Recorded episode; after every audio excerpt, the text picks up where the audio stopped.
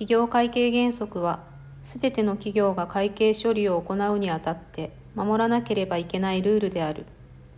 企業会計の実務の中に慣習として発達したものの中から一般に公正妥当と認められたところを要約したものであって必ずしも法令によって強制されないでもすべての企業がその会計を処理するにあたって従わなければならない基準である企業会計原則は一般原則損益計算書原則貸借対照表原則の3つで構成されている。